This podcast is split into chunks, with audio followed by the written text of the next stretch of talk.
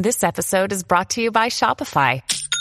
Forget the frustration of picking commerce platforms when you switch your business to Shopify, the global commerce platform that supercharges your selling wherever you sell. With Shopify, you'll harness the same intuitive features, trusted apps, and powerful analytics used by the world's leading brands. Sign up today for your $1 per month trial period at shopify.com slash tech, all lowercase. That's shopify.com slash tech.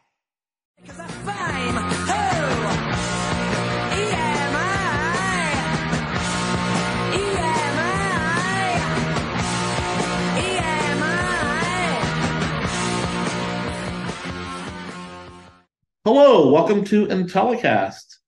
Uh, my name is Brian Lamar. I'm the Chief Insights Officer at EMI Research Solutions. Joining me, as always, Brian Peterson. Hello, Brian. Hello. It's a little strange today. We're actually sitting in the same room. Not only that, we're like a foot from each other. I know. It's a little close. um, you know, we rarely are in the same room when we do this. It's, it's actually intentional. It's just easier that way. Yep. Thanks for listening, as always. And we have a special guest today. I'm excited about. This is Craig Alter. He's been on before. He works in consumer insights at Perfetti Van Melle. Hello, Craig. How you doing? Hello, Brian and Brian. Good to have the opportunity to chat with you again. Yeah, it's been, I guess, a little over a year, maybe. It feels like, I don't know, has it been one year or seven years since he's been on? About one year.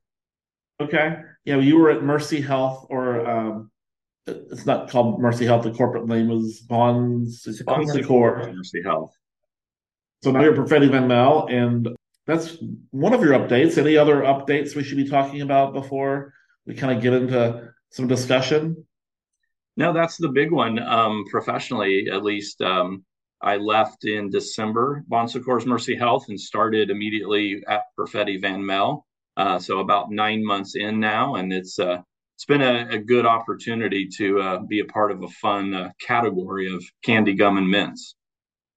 Yeah, what a great brand that I don't. I'm not sure if a lot of people have, have heard of, but when you, I mean, Mentos. Everybody's heard of Mentos, right?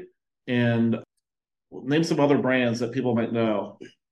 Yeah, well, we also have Airheads, and so um, that's a a big brand, a growing brand in the United States, especially. And uh, we have some global brands that consumers may have heard of called Chupa Chups and Fruittella um, which are more prominent in other countries around the globe. But Airheads is a big name here in the United States and uh, sells a little bit in Canada as well. And then, of course, Mentos, you know, kind of uh, got into people's minds back as a as a chewy mint in a, in a roll, and then in more recent times has really um, uh, put out a lot of great flavors in the gum space. So Mentos gum is is doing really well, and uh, in some consumers' minds, I think they think of us maybe now uh, as a gum brand and not just the Chewy Mints brand. Right. I um, have fond memories of Chupa Chups. It's been around for a long time. And I, I just know I had it as a little kid, and there's so many different flavors that I loved. Um, I'm not making that up, am I? No, it's been around for decades. And um, it's it's really prominent in Latin American culture, so it's popular in, in Spain and other Latin American countries and Mexico, and does well throughout Europe. And uh, you know, some consumers know it here in the United States. Uh, we're making efforts for 2024 to uh, come out with some innovations in product design and put some advertising behind it. We'd like to grow that brand in the United States, but it's it does typically have higher awareness among uh, Hispanic uh, folks. Okay, awesome. And Perfetti is headquartered in Kentucky. Is that correct? That's our North American uh, location. We uh, produce a lot of airheads at the Erlanger, Kentucky plant. We have office space. Um, we're officially headquartered in Amsterdam. So that's our okay. group headquarters. And then um, I would say our North American headquarters is in Erlanger, Kentucky. Awesome. So I'm going to shift gears. Uh, thank you for the kind of background of Perfetti Van Melle. Um, it's been a weird few years in society, the economy, and research. Curious from your perspective on the brand side, uh, maybe shifts from your perspective, kind of shifts or changes um, due to the economy and changes to any of those things. I think we're in a fortunate position at Perfetti Van Melle in that we have um, had strong business throughout the years of COVID. And we just completed an acquisition just uh, officially three days ago to acquire the Mondelez gum brands. So brands of Trident and Dentyne and Bubblicious. So um, we're growing. And so I don't think we've been affected by the economy like a lot of industries have. Consumers still wanted to be indulged with those relatively inexpensive treats of candy, gum, and mints throughout tough economic times. So we've been somewhat isolated by the tough economic conditions and COVID and such. And so we've been doing well and we're growing. And so as a result of that, we've been fortunate to not be affected by uh, what I would call tightening of budgets. We've been able to do the research that we want to do and continue to look at how we can grow in the future.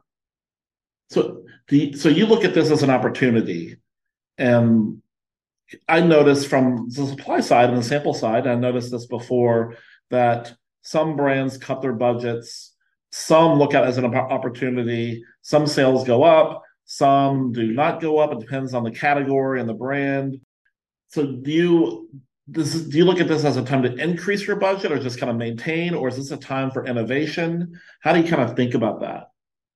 I think we're in growth mode. Mode. In fact, I'm on a team that's called the growth team. So we've uh, in the last year, uh, just prior to when I started, formed. Uh, I would call it kind of a shared service that you know has e-commerce and has uh, you know various um, capacities that work across all brands throughout the organization, and we're really focused on growth. So um, we have been in a fortunate position of that's really our day to day is how do we grow our brands and and maybe some of that's through acquisition but maybe that's also growing the brands that we already have in house and a lot of that is driven by innovation i think perfetti van melle is a company that has a lot of people really focused on innovation. We have um, people dedicated to new product development. And that's really the fun stuff. And um, really the the main catalyst is why i left bon secours mercy health and and am at Perfetti now is I really missed innovation research. So everything from understanding macro trends to completing, you know, concept test and uh, doing qualitative and then ultimately testing uh, products in central location test or home use test and being able to be involved in that whole innovation work stream, which as you guys know can can go on for a couple of years to get a new product launched. And uh, so that's exciting stuff. That's the stuff I missed being in healthcare, and I'm excited to be back into that because I think Perfetti does a lot in the product innovation, and so that in itself is you know a company focused on growth. Yeah, that's yeah. really cool. Um, so you, you consider Perfetti to be somewhat recession proof, given that it's um, relatively inexpensive and also kind of a comfort food that I think people will go to even if they are struggling. They're still going to buy some of these products. Is is that true?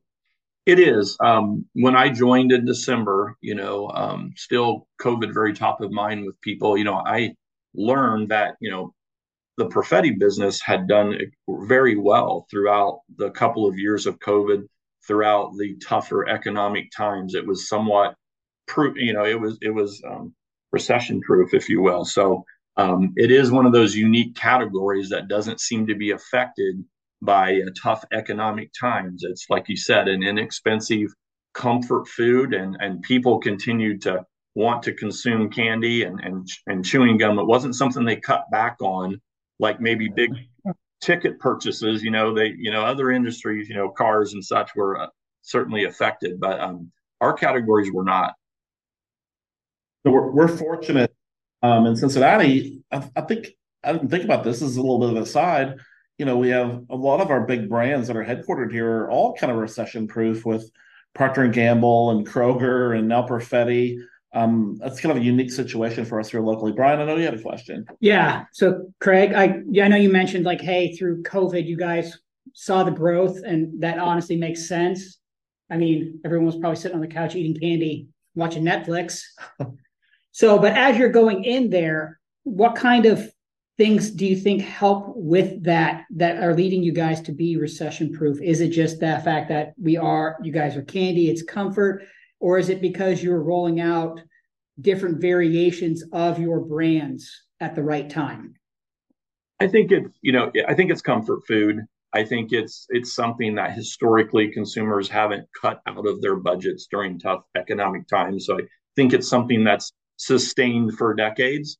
Um, and you know, I, I don't know that we are innovating any more than our competitors. It's something we certainly focus on and try to continue to come out with new shapes and new um, flavors and, and new, uh, you know, everything within the innovation space we're looking to uh, affect and grow. But I, I just think it's something that is that low dollar ring comfort food that in tough times consumers don't cut back on.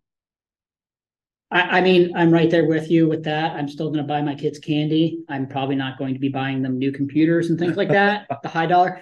Oh, you want a 50 cent pack of gum? Sure. Right. Airheads, so you can get those really right. expensive as well.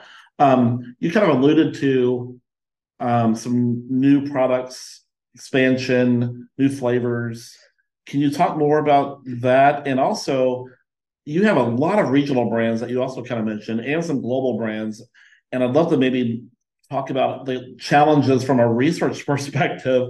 That seems like it would be really challenging with all these brands that some might only be in the Netherlands and some might be elsewhere. Can you address a little bit of that?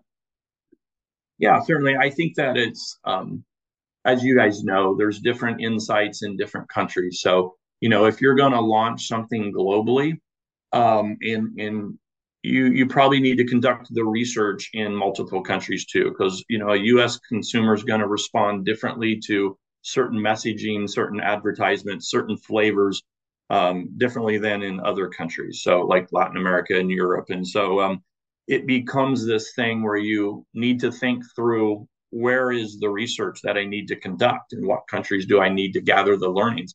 And then how do I tailor things such as the rollout? You know, everything from what's on the package to what is the advertising. And you know the insights are going to be different. Maybe even the flavors within a new brand launch um, are different. You know everyone has different taste.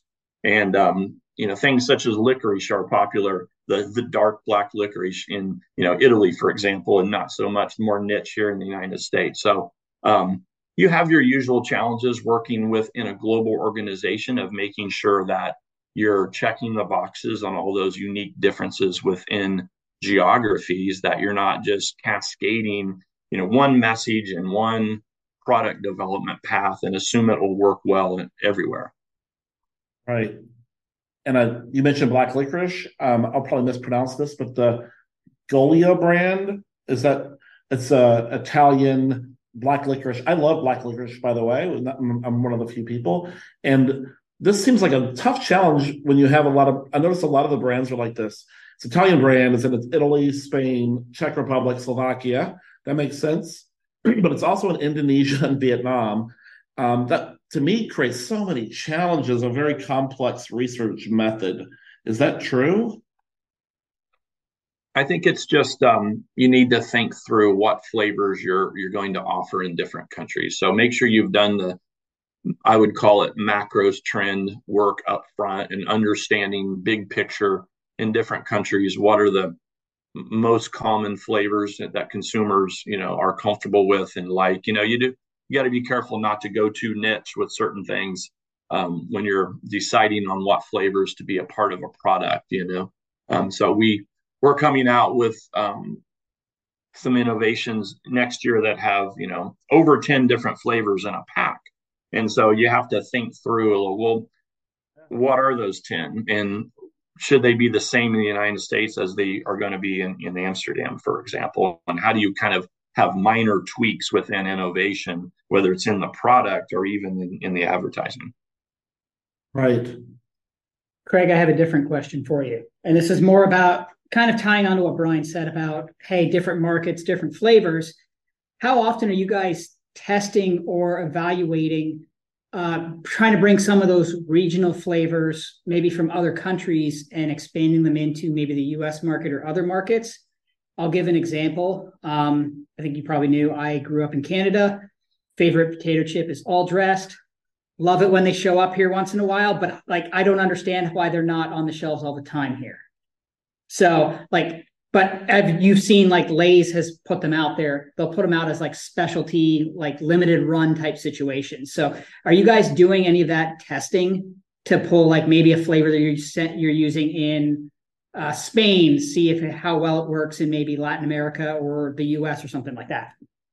Yeah, we do that. We have you know access to different trend databases. You know, work that's more of a, at a macro trend level on flavors, and we certainly um, we'll have things that are successful in certain countries and we think hey maybe this is something that can be also successful in the united states. And before we would roll it out we would want to do the proper testing with consumers. We'd want to get that in their mouths and maybe do a concept test um, prior and then certainly do something like a central location test and work and refine. Because you know i i think you got to be careful not to put something out that becomes too niche in a certain country. You know, you want it to be a big idea. You know, we kind of refer to them as golden launches, launches that you know are, going to be big and they're going to be um, something that's sustainable long term. You know, you, what you don't want, I think, is to come out with something that consumers try once and don't buy again, and they don't, you know, and it doesn't stay on the shelf longer than a year.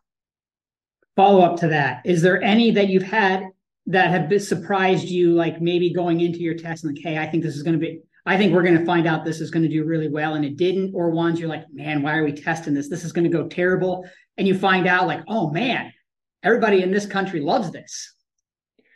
Yeah, I think I'm a little new in the game, having been on there nine months, but um, I think that um, you know there are things like like honey, for example. I think it's an interesting idea that you could put into candy or gum has some health, all natural benefits, but I, I think it's pretty niche too. So maybe there's a spot for it with an audience. So you have to be, it's not going to be a big idea. It's going to be something that appeals and stays somewhat niche. But how do you position it?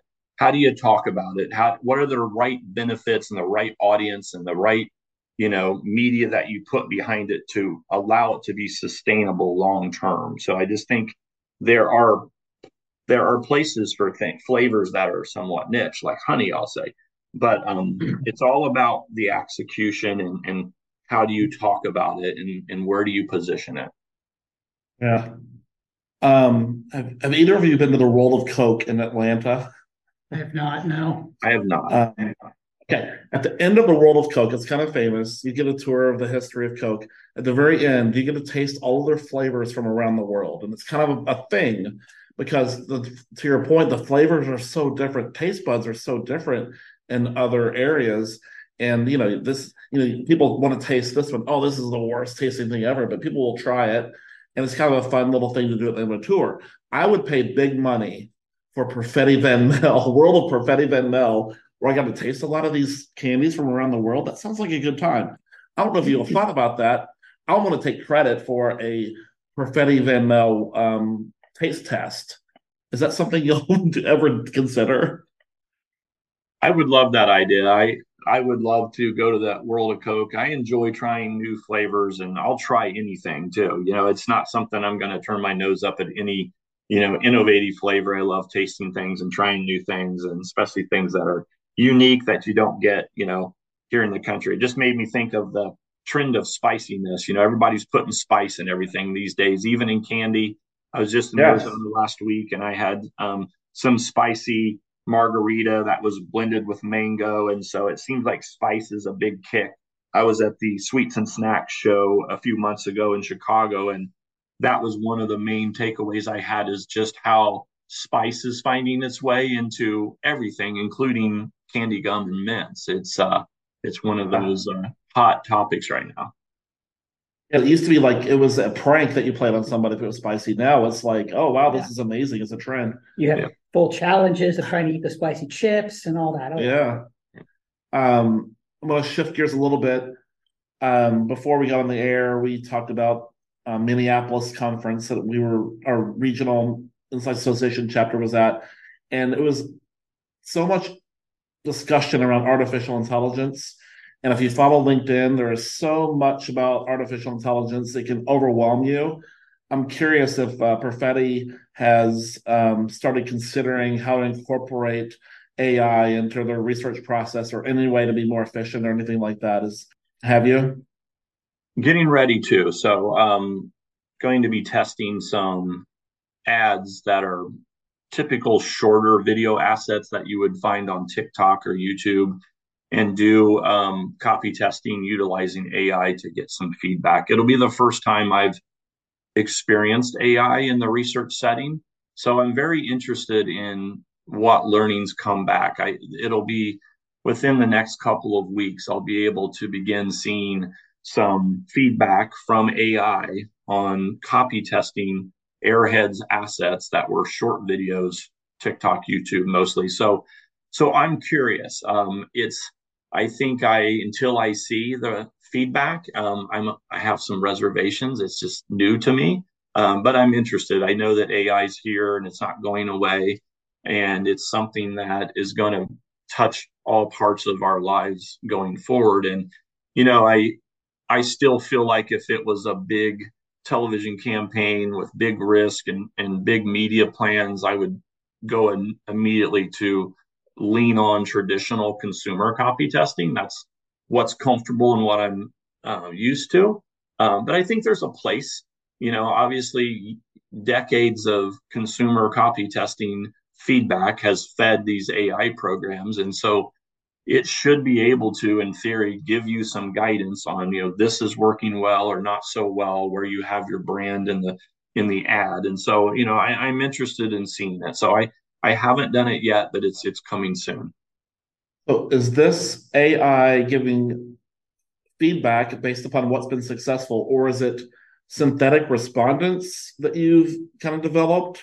I think it's more the learnings that um, you know vendors have gotten historically from the consumers' feedback on ads. You know what works well on having strong brand recognition. You know where do you need the branding? How many times in a spot? Is it at the end appropriately? Is it confusing? I wonder though how well ai will be able to pick up on things like humor.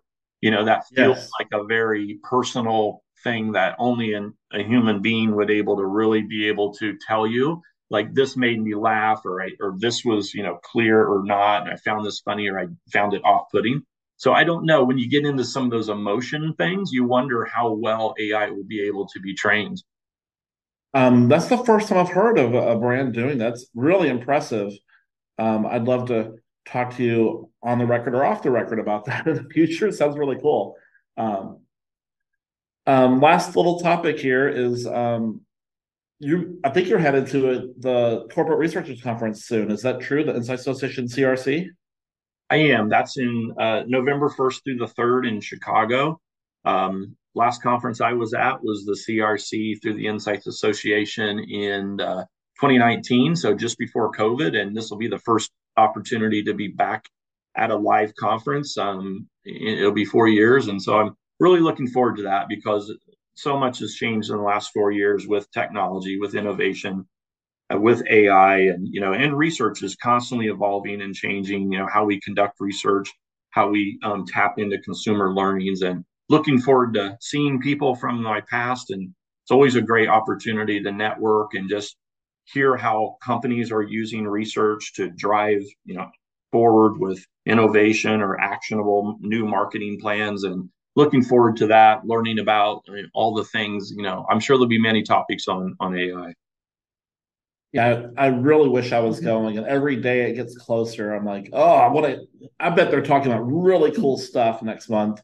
Our chapter, your chapter, Craig, is hosting a happy hour. We're partnering with National on October 31st, a little Halloween event. If you'd like to join that, it's at Fillmore Chicago. I really wish I was going. That sounds like so much fun. The CRC this year. Um, how can how can people reach you and, and Perfetti? How can they learn more? Yeah, well, I'm I'm on LinkedIn, and um, I am always open to having conversations with people in the industry. Love uh, talking shop, if you will, and um, always happy to uh, learn more. And I think our company is good about um, being open to new technologies and working with new vendors. So that's a refreshing thing that I've noticed at Perfetti is we are very open to new tools, new approaches, working with new uh, new companies, and so um, I'm open. So I, I I know things are changing fast in, in, the technology space, and um, I think myself and our organization is very open to understanding new approaches, new ways of doing things, and um, certainly don't mind the the the call and or email of like, hey, here's a way we're doing something in the consumer research space. You know, is this of something that might interest you? Absolutely. You know, one more quick thing is that I'm really impressed with the brand. Um, there's a being responsible section on your brand that talks about um, things like um, equitable, being equitable and fair, environmental sustainability, um, making products possibly a little healthier or being responsible and being involved in the community. I'm really impressed with that also, especially for a um, a candy brand. That's really cool. Yeah, we're involved with a lot of charities. We're involved with food banks and um, organization called Sweet Cheeks that um, donates uh, diapers. We recently worked together as an organization to uh, to pack up uh, diapers for those in need, and so we do a lot of terrific community outreach. We're um, in all sorts of um, events throughout Cincinnati, all sorts of parades and runs, and you know I think we're becoming pretty visible it's not a household name, obviously, Perfetti Van Melle, but certainly everyone knows Mentos and Airheads. And so we're, we're great at getting out in the community and giving back, you know, to organizations like hospitals. And so really good charitable aspect of our organization. And you mentioned um, sustainability. We have Mentos now in a paperboard bottle. It's a it's a square and um, paperboard product, a little better for the environment than plastic. So that's something that is relatively new. And so we're always looking at ways that we can be uh, sustainable and, and and be equitable. That's amazing. Um, I'm glad I found that on the website. It was it was right there. But well, congratulations on the relatively new role, and congratulations on the um, potential research with the integration of a new brand that you just found out about. That's pretty cool stuff too. And thanks as always for coming on, Craig. Really appreciate it. Yeah, I appreciate it. Always great uh, to talk with you guys. Thanks a lot for having me on. Look forward to uh, talking again. Thanks. Bye, everybody. Thanks.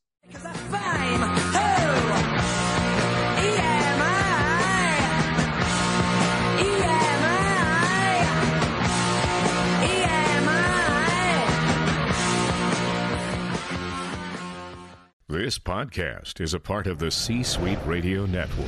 For more top business podcasts, visit c-suiteradio.com.